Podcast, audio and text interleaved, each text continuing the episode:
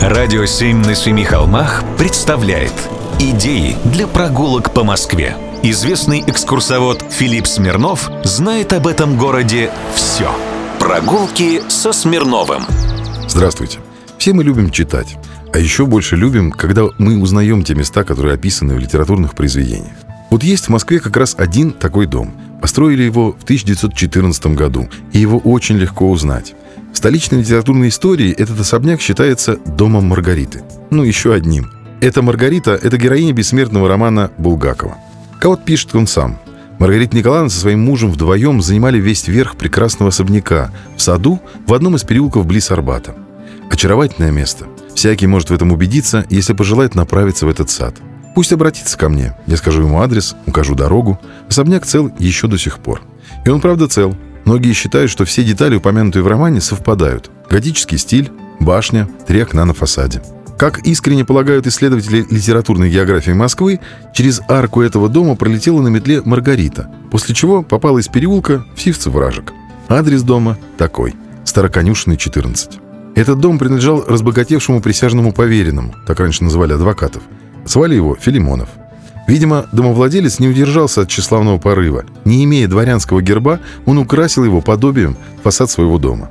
Над аркой проезда, ведущего во двор, два льва держат в передних лапах прямоугольный геральдический щит, на котором красуется вензель хозяина дома. Это его инициалы. Особняк выдержан в стилистике позднего модерна, хотя модерн как стиль уже закончился к тому времени. И не просто модерна, а в его готической разновидности. Об этом говорят стрельчатое завершение арки и щипец, такой треугольный фронтончик над левой трехэтажной частью здания, который напоминает небольшую башню. В целом, весь особняк должен был напоминать небольшой европейский замок, что выделяло бы его из классической застройки арбатских переулков. Кстати, это не единственная литературная история этих мест. Владения 14 и 16 по Староконюшному переулку в конце 18 века принадлежали роду Фанвизиных, из которого вышел известный драматург. И здесь прошли детские годы декабристов Фанвизина. Правда, та усадьба сгорела в пожаре 12 года, была восстановлена, а после перестроена. И участок разделили. Хотя об этом, наверное, в другой раз. А сюда сходите, посмотрите. Прогулки со Смирновым. Читайте на сайте radio7.ru. Слушайте каждые пятницу, субботу и воскресенье в эфире «Радио 7» на Семи холмах. «Радио 7» на Семи холмах представляет Идеи для прогулок по Москве. Известный экскурсовод Филипп Смирнов знает об этом городе все. Прогулки со Смирновым. Здравствуйте. Давайте поговорим про топонимику. Самое короткое название в Москве – улица Лазо. Сергею Георгиевичу Лазо понравилось бы, что он не только герой народной песни «Шутки», бьется в тесной печурке Лазо, но еще и название улицы на верхушке импровизированного рейтинга. Самые длинные названия по написанию такие – улица линии Октябрьской железной дороги, улица Зои Александра Космодемьянских, проезд Верхний Михайловский Поперечный, проезд Старый Петровско-Разумовский. Все они в Коптево и на территории Тимирязевского района. И вот представьте себе, каково это – заполнять анкету какую-нибудь в МФЦ или заучить ребенку, где он живет. А вот самые длинные названия по произношению – это улица 26 бакинских комиссаров и улица 1812 года. Теперь пойдемте к логопеду. Самые трудно проговариваемые названия – это площадь Джавахарлала Неру, в разговоре обычно не упоминается, изредка сокращается до Джа, площадь Амилкара Кабрала, в разговоре обычно адмирала Капрала, улица Шарика-Подшипниковская, в разговоре обычно Шарик, переулок Протопоповский, в разговоре не сокращается, улица Кржижановского, улица Вучетича. И кажется, что все это легко, а вот вы попробуйте проговорить это вслух. Еще интересное.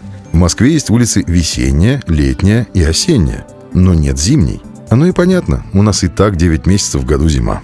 Самое большое количество нумерованных улиц – парковые. Их 16. Они идут параллельно друг другу.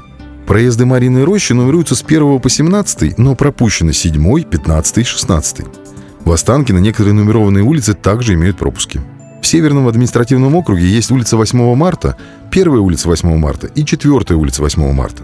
Мало того, что первых две, так еще непонятно, куда делись вторая и третья. В Савеловском районе расположен четвертый Вятский переулок. А первого, второго, третьего Вятских переулков уже давно нет. Все они были со временем упразднены и застроены. А еще у нас есть загадочная зона. Промзона магистральной улицы. Так вот, там есть второй магистральный тупик, который на самом деле не тупик, а проезд, который переходит в первый магистральный тупик, который тоже не является тупиком и лишь проездом, поскольку выходит на первую магистральную улицу – И там есть еще первый магистральный проезд, а он-то как раз тупик. Вспоминаю группу «Ноль» и строки из их песни. Я живу на улице Ленина, и меня зарубает время от времени. Кстати, улицы Ленина в Москве больше нет. А где была, расскажу как-нибудь в другой раз. Прогулки со Смирновым. Читайте на сайте radio7.ru. Слушайте каждые пятницу, субботу и воскресенье в эфире «Радио 7» на Семи холмах. «Радио 7» на Семи холмах представляет Идеи для прогулок по Москве. Известный экскурсовод Филипп Смирнов знает об этом городе все. Прогулки со Смирновым. Здравствуйте. Между старинной местностью Семеновская и Владимирским трактом проспект. С 1974 года он носит имя маршала Буденова. До этого, с 1922 года, он назывался Мейеровским по имени Константина Игнатьевича Мейера, советского ботаника. Идешь здесь и даже, кажется, не знаешь, что еще поведать. Кругом промзона. Однако в самом начале этой улицы есть завод «Салют», в советские годы для обеспечения секретности здесь воздвигли цеха по выпуску автомобильных двигателей, а также мясорубок, весов, байдарок и лодочных моторов. Но на самом деле с дореволюционных времен здесь производили авиационные моторы. Тут вот как дело было. Николай II в августе 1912 года выпустил указ о создании авиационного штаба. Немедленно подсуетились союзники-французы и создали заводик по отверточной сборке авиационных двигателей – Фирма их носила название «Гном-Рон», и созданный завод нарекли, как и двигатель, «Гном». Детали из Франции приходили с перебоями и не всегда были самого хорошего качества. Наши не растерялись и прямо на заводе «Гном» стали изготавливать кустарным способом аналогичные запасные части. А потом в Москву приехал Федор Калеп, владелец латышского завода «Мотор», и модифицировал французский мотор и наладил выпуск двигателей собственного имени «Калеп-60», потом «Калеп-80». Цифры в названии — это мощность лошадиных силах. Перехватил, так сказать, оборонный заказ. Калеб умер в 1913 году, французы в спешном порядке стали привозить более мощные моторы и всячески стали умасливать военное ведомство. Приглашали сюда на пусковые испытания, фуршеты да фейерверки столичное начальство. В общем, хорошо жилось в ту пору в этой местности. В 1915 году завод «Мотор» из Риги эвакуировали в Москву, сюда же. И в том же году случился немецкий погром. В те три дня жестокого и беспощадного погрома досталось решительно всем иностранцам. И предприятие «Гном», французское, прилегло на бок – но вскоре оно выправило свое положение, войдя с мотором в кооперацию. И вот к февралю 1917 года здесь выпускали по 5 двигателей в день.